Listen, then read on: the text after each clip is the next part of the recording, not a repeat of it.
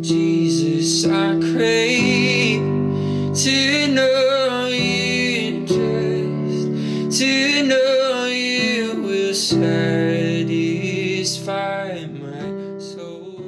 Hey everyone, thanks for tuning in. This is episode number 60. I want to thank you for taking the time to perhaps follow along with this podcast. Uh, and if it maybe it's your first time, I welcome you. I hope that the Lord speaks to you through it. I want to thank the Lord for the reach that He has given this podcast throughout the many different countries as it continues to expand and grow into places um, all across the world. I'm thankful and I welcome each and every one of you. And I hope that the Lord speaks through uh, what is said. So we'll just jump in. Um, I did plan to go back and continue on with Jonah chapter 2 uh, from the last episode. However, so, something pretty, I guess I would call it impactful. Um, it really resonated with me as as I began to see some of these dots connect.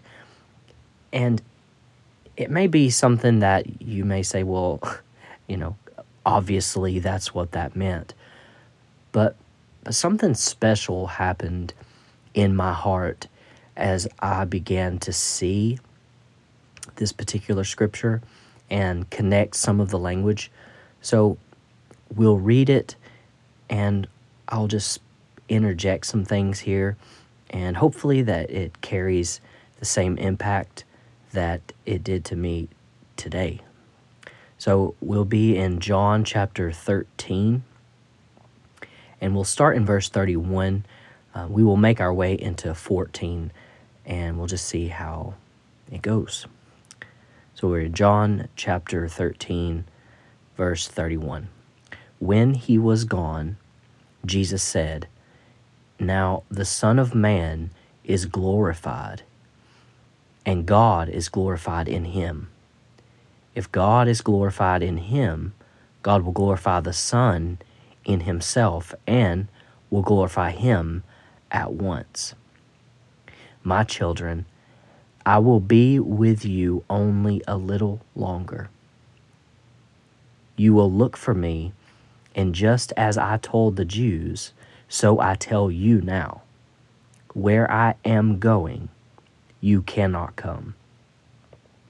Now, I'll stop there and I guess when when I was hearing this, it was as though the question struck me going where? Where are you going? And I guess it would, you know, depending on who and when we ask, you know, we, we may have our answers kind of just pop into mind. Um, but this is a question that really started to stir in me, and, and I felt that there was something to be discovered inside the text as it came alive to me. I I just found something new and weighty. So, asking the question, keep this in the back of your mind throughout the rest of the dialogue, throughout the encounters here. Ask, be asking, where is he going? And this is a question that the disciples end up kind of asking, addressing as well. But Jesus says, As I told the Jews, so I tell you now. Where I am going, you cannot come. Then he proceeds to say, A new command I give you love one another. As I have loved you, so you must love one another. Well, that's a big, that's a weighty commandment. Um, but moving on in verse 35 By this, everyone will know that you are my disciples if you love one another. Simon Peter asked him, Lord, where are you going? Okay, so we're back to that back to that original que- uh, statement. Jesus said, "Where I am going, you cannot come." So Simon Peter asked him, "Lord, where are you going?" Jesus replied, "Where I am going, you cannot follow now, but you will follow later." Have you ever wondered why it seems so often that the replies that Jesus gives, the answers that he gives, the the way he responds, it seems so I don't know if cryptic is the right word, but but very foggy, maybe even hazy. Like, what do you mean? Um, so Jesus' response to Simon Peter, where I am going, you cannot follow now, but you will follow later. Peter asked, Lord, why can't I follow you now? I will lay down my life for you. Now, Peter would have actually done very well to just end it with his first part A of his question Lord, why can't I follow you now? You know, Jesus addresses the second part of his statement. Jesus answers in verse 38 Will you really lay down your life for me? Very truly, I tell you, before the rooster crows, you will disown me three times. Now, we know later on how that goes. In fact, Jesus is absolutely correct, and Peter does disown the Lord three times before the rooster crows. But moving right along in chapter 14, verse 1. Now remember, originally, this wouldn't have been broken into chapter and verse. This helps us to navigate the lengthy letters. It helps us to orient ourselves and and reference back. So, but remembering this was not split into sections. So, moving right into you will disown me three times, then Jesus says, Do not let your hearts be troubled. Now, if you're Peter, you hear that from the Lord. No, actually, Peter, I tell you the truth, you're going to disown me three times before the rooster crows. That would be very troubling, especially someone as confident as as Peter is, how maybe proud, possibly arrogant. Um, that would be very troubling. But Jesus very reassuringly said, Do not let your hearts be troubled. Don't, don't fall into this place of despair. You, he says, you believe in God,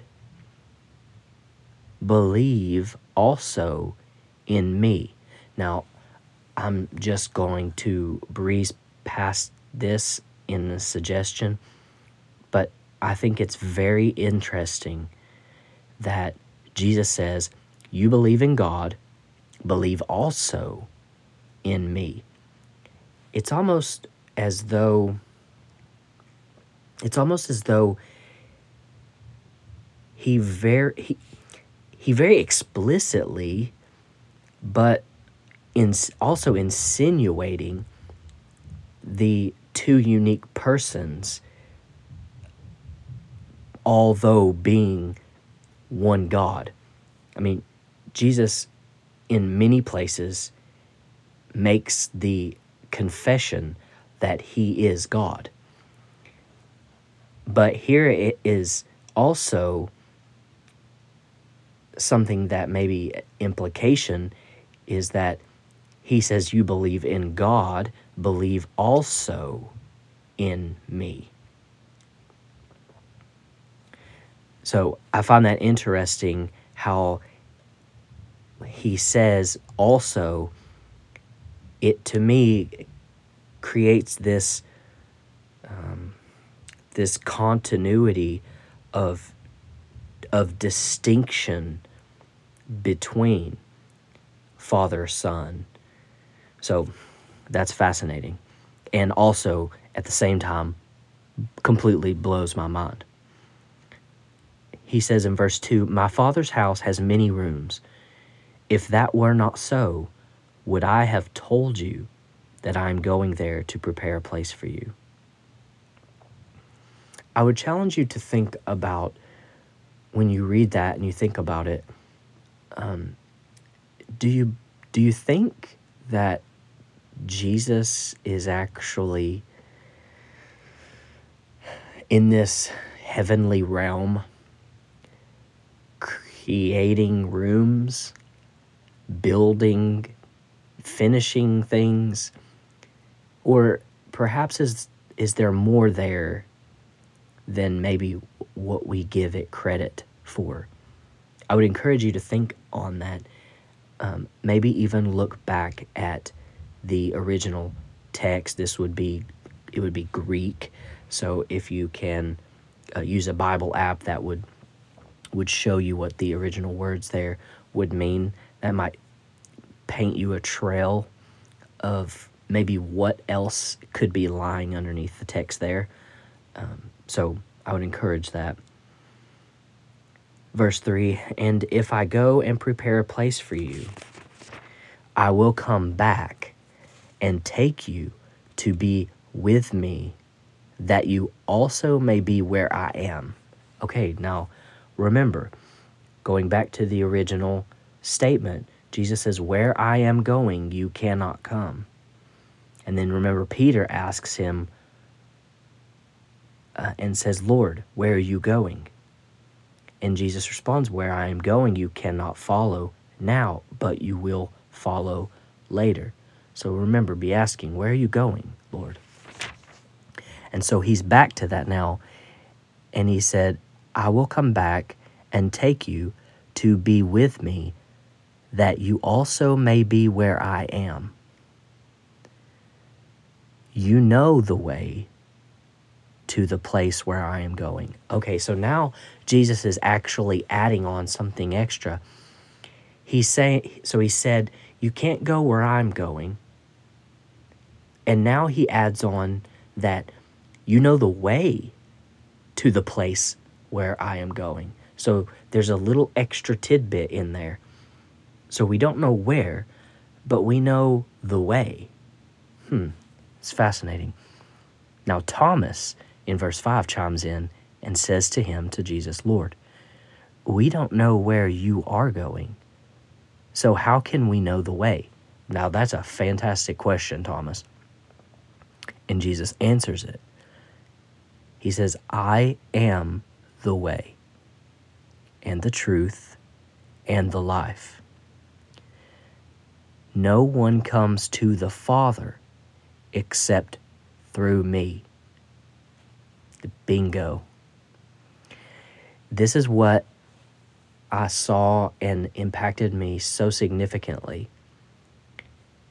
As we go through those texts, we're trying to find out where are you going? And Jesus says, He says, I'm going to take you, I will come back, and I will take you to be with me where I am. And He tells them that you know the way to the place where I am going. And Thomas says, We don't know where you're going, so how can we know the way? So Jesus says, I am the way. Okay? So Jesus is the way to where he is going. Where is that? Jesus says in the continuation of verse 6 No one comes to the Father except through me.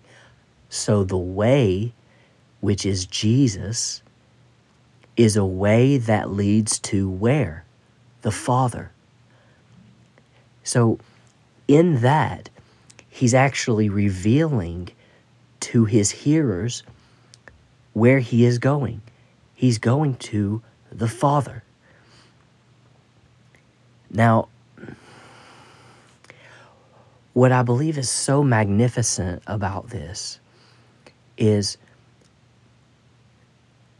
now, you know, Jesus, the Father, in this heavenly place we traditionally call it heaven. And I think there is a significant gap in our understanding of the significance of this place called heaven. Now, we find ourselves with in in scripture with some descriptors that involve heaven and some you know the visual impact and and some of what is going on in heaven or in this heavenly realm Uh, we see that even in Revelation, uh, just different in different places scattered throughout. Perhaps I think even the Old Testament and maybe some of the prophetic writings. But what I think and and what really struck me the most is Jesus doesn't say, I'm going, where am I going? I'm going to heaven. That's not the emphasis of, of his, the end of his journey. He's going to the Father. And, and I think sometimes, especially in, evangel- in uh, evangelism, we make even salvation to be this end goal called heaven. We want to make it to heaven. We want to avoid hell. And those are good things. Um, we do not want to go to hell, and we do want to spend eternity, which is a long time. We do want to spend eternity in a place called heaven, but more important, um, exponentially more important than being in a place called heaven is being with the Father. So, in fact, despite what heaven could be or is, as as we can find in scripture despite what all that is it actually doesn't matter. It it could be in a tin can as long as the father is there. So i would encourage us to perhaps rewire how we think and what significance we add to this place called heaven. Because rather than heaven, it's about who's there. And I think that we see that in, a, in an essence in how Jesus even himself preached. He preached the kingdom. And what is a kingdom without a king? You can't have a kingdom without a king. And so we've put so much emphasis on the place and forgotten its ruler. So I believe that that is eh, really what, what struck me so significantly in this as Jesus is is slowly getting his hearers to understand his he is departing but he is departing to something greater. And it wasn't to a place called heaven, it was to the side of a king that we know as Father. And and it it it really boggles or um, impacts the mind to think that the great God and King and creator of all the universe is is a is a person that we can call father but that's only found through relational intimacy through whom? Through Jesus because he says I am the way only he he said no one comes to the father except through me. So we like to think there's a lot of ways to end up in this in this in this place or in this place called life. But Jesus demolishes that and he says no there's only one way and that's through him. That's through him. And so I would encourage you to reassess where you've put your belief system where you've where you've invested the the the heart, the the the trust in you. Where have you invested it? And what have you made or allowed to be the lordship of your life, the leading of your life? I think that um, I was reading it in, in another place and um, it escapes me at the moment, but Jesus tells his hearers, and this is a mixed crowd of religious leaders, disciples, uh, people who are following him around, and he tells them that that they will die in their sins but unless but unless they believe in me, in him, unless they believe, they will not find life.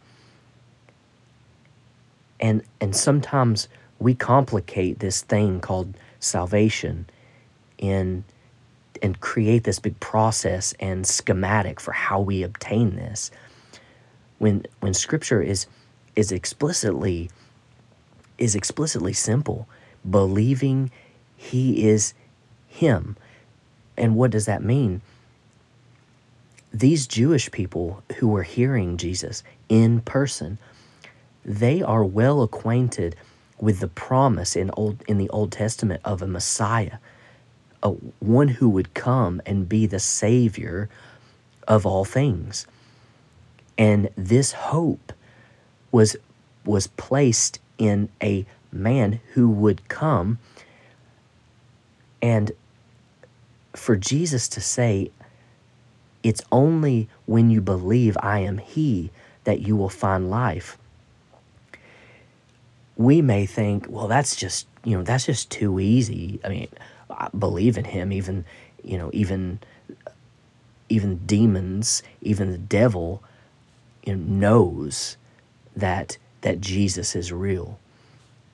But one thing that we fail to remember that the audience at the time, if they would have affirmed Jesus as he, the one, the Messiah, the one who who has been foretold, that involved that involved a investment of everything that you hope for that can bring about life in yourself, in, in your personal life. You only you only could invest yourself like that if if you acknowledged that he was the one. And so if you could if you could affirm or confirm that in your heart that I believe you are the one who has been foretold, who is to come, and who is now here standing in front, there would be an investment of your heart into that. It would change everything. It, it would change everything about your life. And so if if you proclaim and I'm talking about us today in our day, if you say, Yes, I believe in Jesus, but it doesn't, there's not a change that's happened in your life, then we must, you must question do I believe? Because it's absolutely not a repeat after me and say all these things and then you're saved. It's about when when Jesus says believe in me, it's about investing your hopes and your and your and everything your faith in he being the one that only can save you from everything that makes you terrible. And and in that faith in that hope in that trust, we experience the life-saving grace that's given from the Father through the Son, through Jesus. So I would challenge challenge us, you, me, to to take a step back from ourselves and, and think is is my belief in Him producing something in my life that evidences the fact that I believe that Jesus is the one. And because if He is the one, then I must listen to Him. I must seek Him. Because if I don't listen to Him and if I don't seek Him, do I believe Him? I mean, it, it's such an easy thing for us to get trapped into this this thinking of, oh yeah, I believe in him. But do you and do we? I think that many people in in the last days, it says in scripture, many say will say, you know, Lord, Lord, did we not you know, do all these things, cast out devils? Did we not do all these things in your name? And Jesus says, I will I will respond to them. Depart from me, I never knew you. And so that's a very sobering thing to consider that is it possible that there are those who think they know him or claim his name when in fact they don't. I think a great way to assess that is how is my how is my life an example of what I believe. If I believe he is who he says he is, then that puts me in a place where I must you know demonstrate my faith through how I live my life. And I believe it's James that says that and that and it's the verse that's kind of conf- taken in confusion sometimes that um, it's not it's not faith plus works. My faith is made evident by my what my works, how I live my life. So, um, just a sidebar there, but um, yeah, Jesus is. He says, going to where I'm going, you cannot come, but you will come later. And where is that? To be with the Father. So I pray this was a blessing and I pray that it encouraged you, perhaps inspires you to see Scripture through new eyes, to, to find the life and, and nourishment that can come from His Word. And I pray that you you search your heart and and see where do you find yourself and do you believe what you proclaim. So um, I pray that the Spirit reveals to you what He desires, that you would have eyes to see and ears to hear what the Spirit says. So I thank you for taking the time, and we'll see you on the next one. God bless. If it means that I'm close to you, I would trade a million lifetimes for a moment here with you. nossa